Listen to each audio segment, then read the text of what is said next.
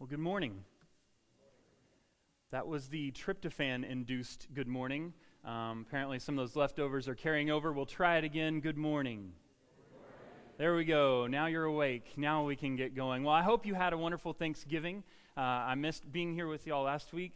Uh, we were with family celebrating Thanksgiving, and so hopefully you've had all the turkey and dressing. And I love the cranberries that come out shaped like a can. That's my favorite. And uh, I'll look forward to that again at Christmas. So uh, hopefully you enjoyed it. It's a wonderful season that sometimes gets overlooked because Christmas is so big and so popular. But Thanksgiving really sets the tone for us over the next couple of months. You know, as we celebrate Thanksgiving, we, uh, we have tables full of food, and so we celebrate those physical blessings that God has granted us. And at Christmas, we celebrate the spiritual gift of Jesus Christ and Him coming to this earth to be a sacrifice for us. And then as we finish out and begin a new year, we celebrate the gift of being able to start fresh. And so don't overlook Thanksgiving. It's not just pecan pie and turkey and all those other things, it's the beginning of a season of thankfulness for what God has done for us. And so I hope you got to celebrate that around a table with friends and family this last week. Well, we've been talking about the book of James for many, many weeks. And I know what you're thinking. Finally, James gets to talk about James. I've wanted to say that for the last six weeks. I'm just that corny. Um, Charlie has done an excellent job walking us through the book of James, uh, looking at it through the lens of looking into a mirror and really taking a moment to see uh, what, the God, what the book of James is saying to us. And so I don't know about you, but I've been challenged by different things. One thing that's really challenged me was from chapter 3, where James talks about taming the tongue.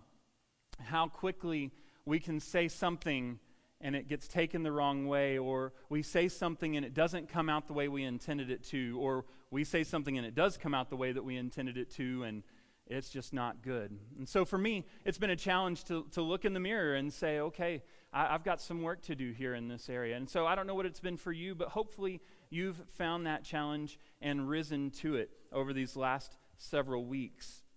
Well, this morning we're going to be in James chapter 5. You can turn there if you'd like.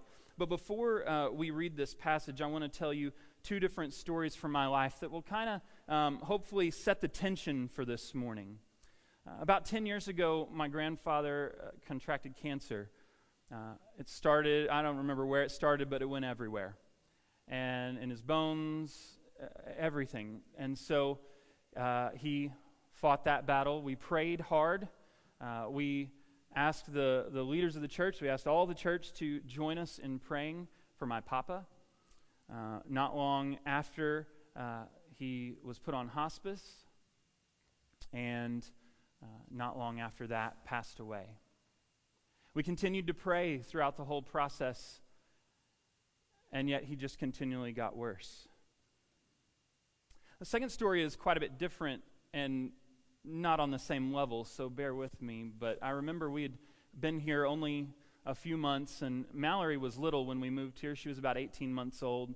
And uh, as you know, anybody that's had children, you know that when they're two, three, four years old, they're just a walking petri dish and they, they get every sickness that pops up. And so Mallory had gotten sick, no big surprise there, but this sickness kind of kept on and kept on and kept on, and the fever was still there. And we had taken her to the doctor, and it just, it was a virus that was going to have to run its course. I remember calling Tammy Smith and asking for help late one night, and she was gracious.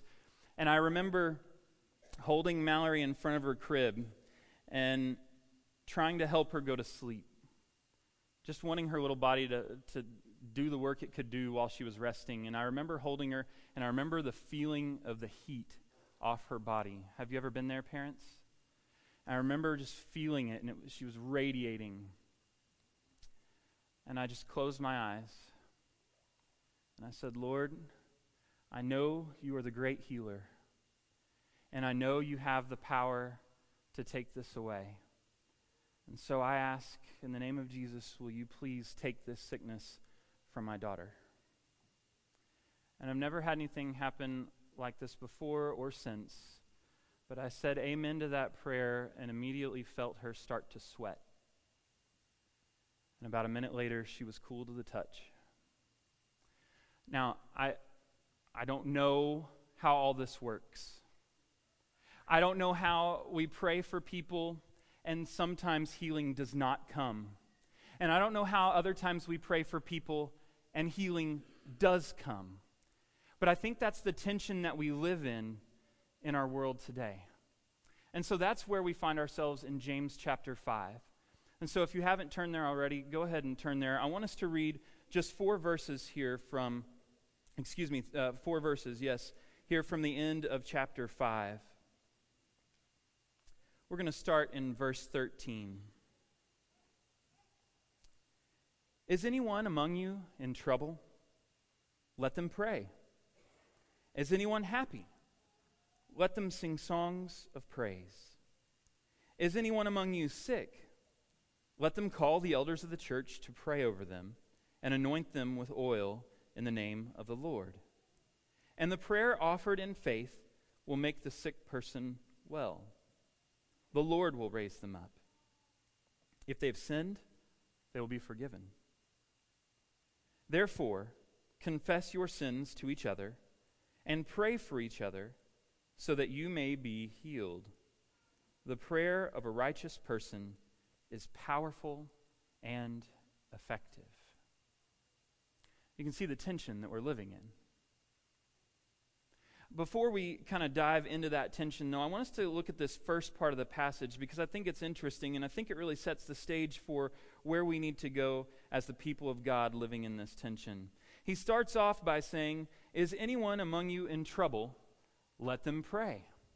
I don't know about you, but times in my life where I've been in trouble, whether with parents or at school or wherever else, um, most of the time when we are in those situations, the first thought is, uh oh. And then the second thought is, I better pray about this. I better pray about this. When we're in trouble, it's a natural reaction. Who will we turn to? Of course, we will turn to God.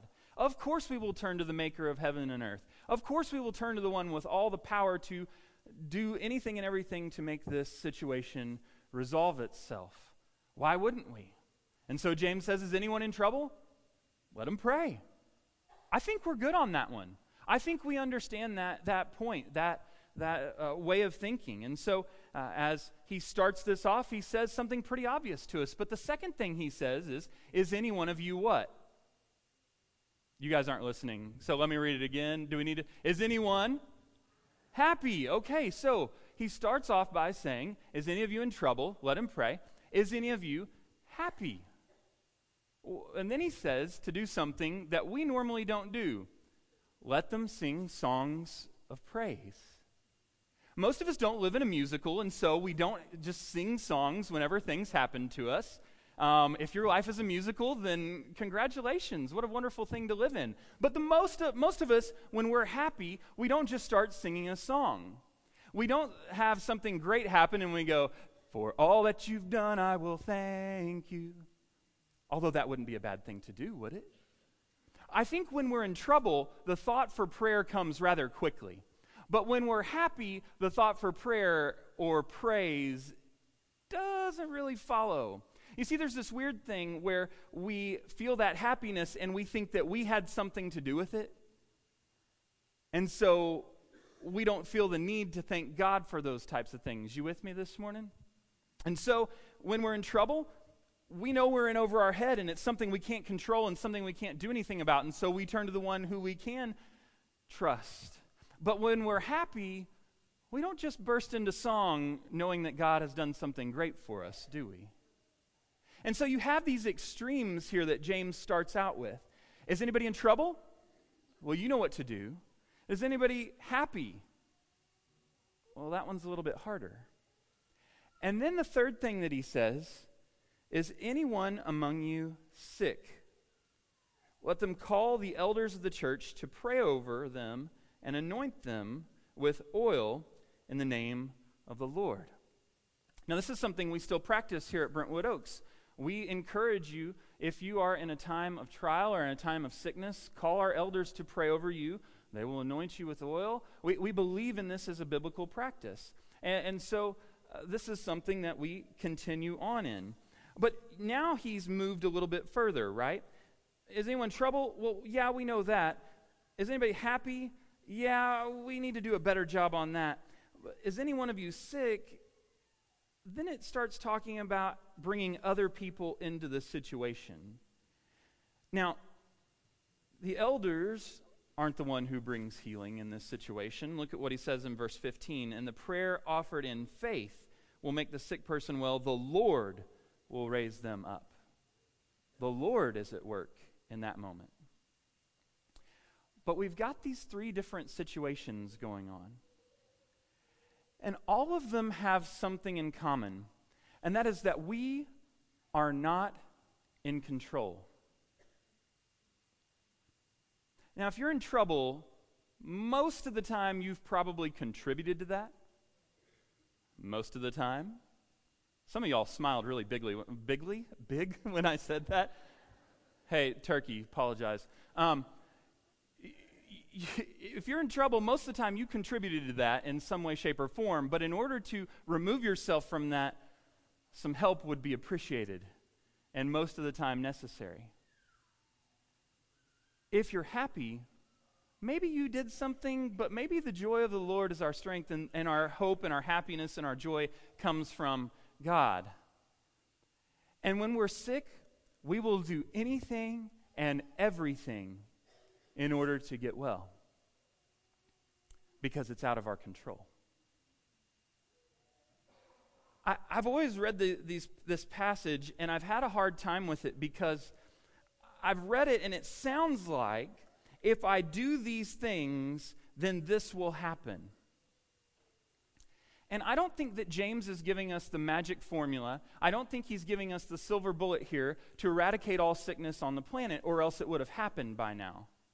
But I think instead of giving us a formula, I think he's asking us to really think about who it is that we depend on.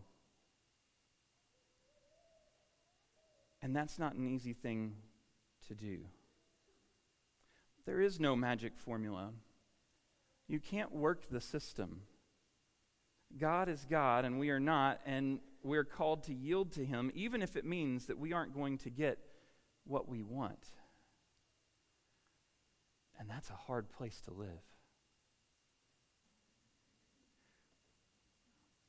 I read a lot of stuff thinking about this this week, and I read two things I want to share with you. One said, In prayer, we must not look to the merit of man, but to the grace of God. What a powerful thing to think that we don't think about what we are doing in the situation, but about what God is doing in the situation. The other thing was talking about the prayer of faith or the prayer offered in faith. And the man said this He said, It is not said that the particular form of the faith exercised shall be that the sick man will certainly recover, but there is to be unwavering confidence in God, a belief that He will do what is best, and a cheerful committing of the cause into His hands we express our earnest wish and leave the case with Him. Now, there's a lot of different personality tests that have been around for a long time Myers Briggs, and now the Enneagram. Anybody seen Enneagram and done all that? Me and like three people? Cool. So, um, it's a lot of numbers. Um, so you're a number, and you're not supposed to take a test, but they give you tests. I don't understand this whole thing. But as we were driving on the road um, on our way to visit family, Ashley started reading these questions so I could take the Enneagram test. And I figured out that I'm a two with a wing of a three. I don't know what this means. But what it means, personality wise, is I'm someone who's a fixer. Maybe some of you are in this same boat. I'm a fixer. I want to be helpful and I want to be useful. I want to be someone that people can turn to or that they can count on. I like to be someone who can solve a problem. I really didn't need a test to tell me that, but um, I know this is both a good thing and a bad thing in myself. It's a good thing because I, I feel like I'm a pretty helpful person and a pretty useful person. But at the same time, when I believe that I'm the one that can fix things, especially in these arenas, and I look at this situation as well, the prayer of a righteous man is powerful and effective. Okay, so if I'm more righteous, I can do this. I can do this. The prayer in faith will make the sick person, I can do this. I've gone from being someone who's helpful to someone who believes they have the power in the situation. And that is not the case. My call here in this passage, in this passage as James outlines it, is to be someone who continues to lift up unwavering confidence in God, a belief that He will do what is best, and a cheerful committing of the cause into His hands. It means I am not in control. And I don't like to be there. And I'm sure a lot of you don't either. I want there to be a magic formula. I want there to be a do this and you get this. But that's not the world that we live in. And that's not how things happen. Prayer has more to do with us placing our trust in God than us getting what we want. And for some people, if you start thinking down that path, they go, well, then what good is prayer, James? If I'm not able to ask God for something and God not give it to me, then what, what good is prayer? I believe that that makes prayer even more important because it means that as we pray, we continue to seek the heart of God. The more time we spend with Him, the more we will begin to think like Him and to have His heart. About a month ago, I, I went into Roger's office and I said, Hey, I'd like to sit down with you once a week 20 minutes, 30 minutes. Um, I, I realized that Roger has been here in, not even counting the time in Guatemala, but here in Austin at this church longer than I've been alive. So he might know something that I don't about ministry or preaching or communication. Technology, I totally win still. But all the everything else, I've got some stuff to learn. And so sometimes our conversations have, have been fun. Sometimes they've not been as fun. Sometimes they've been very informative. Sometimes um, we get to have lively discussions as we both are a little bit passionate sometimes. But my hope in doing that is that the more time I spend with Roger, the more it helps me be a better minister and preacher of God's Word because maybe he knows something that I don't. Just maybe. And I think with us, when we think about prayer, we long for it to be if I just do this, then God will do this. But we're not the ones pulling the strings here. No, God is. And so that means that we have to be the people of God who long to be like Him and to long, who long to have His heart, our heart be like His heart. That uh, the things that He wants become the things that we want.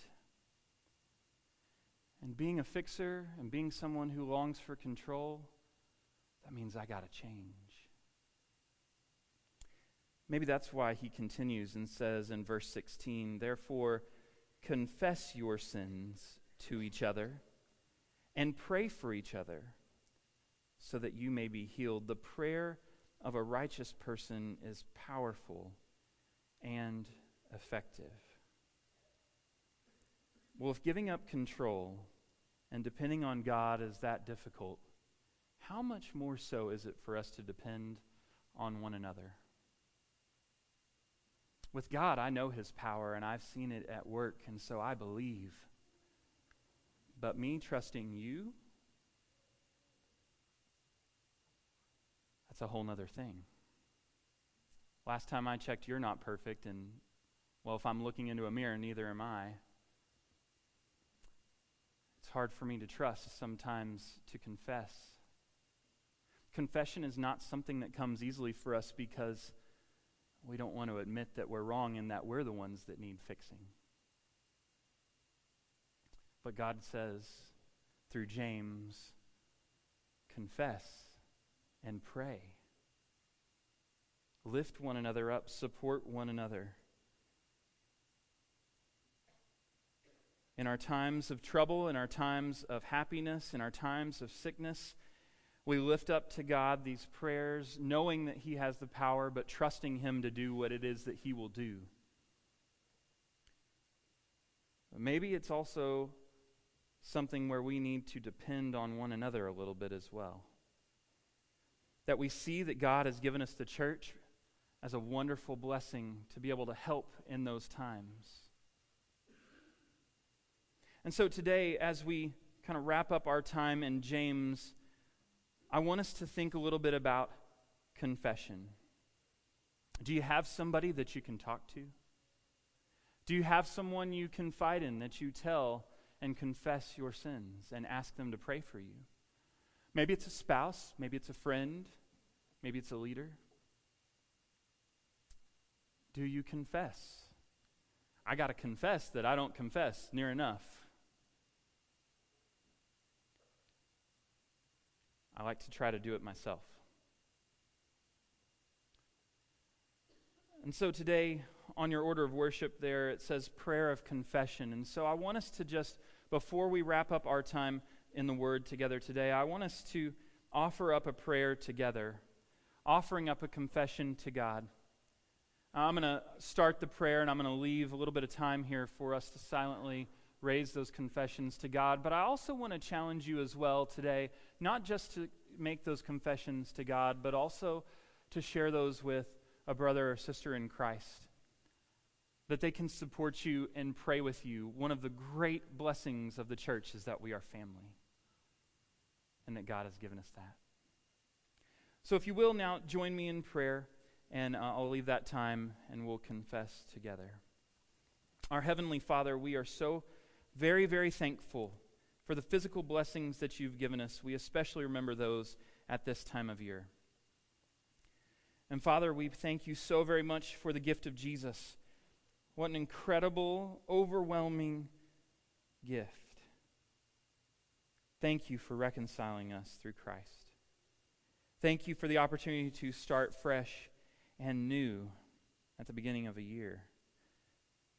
But God, we are so very thankful that we can come to you and that we can confess our sins to you, knowing that you will bring forgiveness and mercy.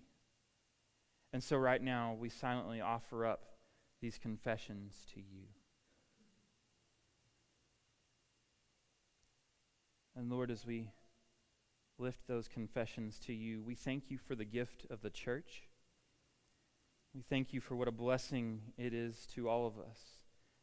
This place, this group of people, this family. And we thank you that we can depend on one another. Sometimes we laugh together, sometimes we cry.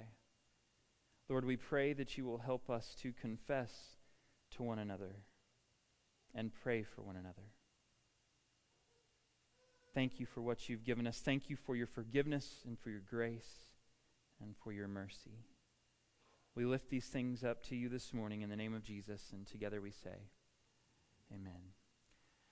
If you've been holding on to control for too long, if you've de- been dependent on yourself to be the one who figures things out, if you're needing to be more and more dependent on Christ, if you're looking to be a part of a family where you can confess and lean on one another and depend on one another, if you're looking to be baptized into Christ and begin a new life fresh and clean, if any of those things or anything else that we can help you with this morning, we ask that you would come as we stand and as we sing this song.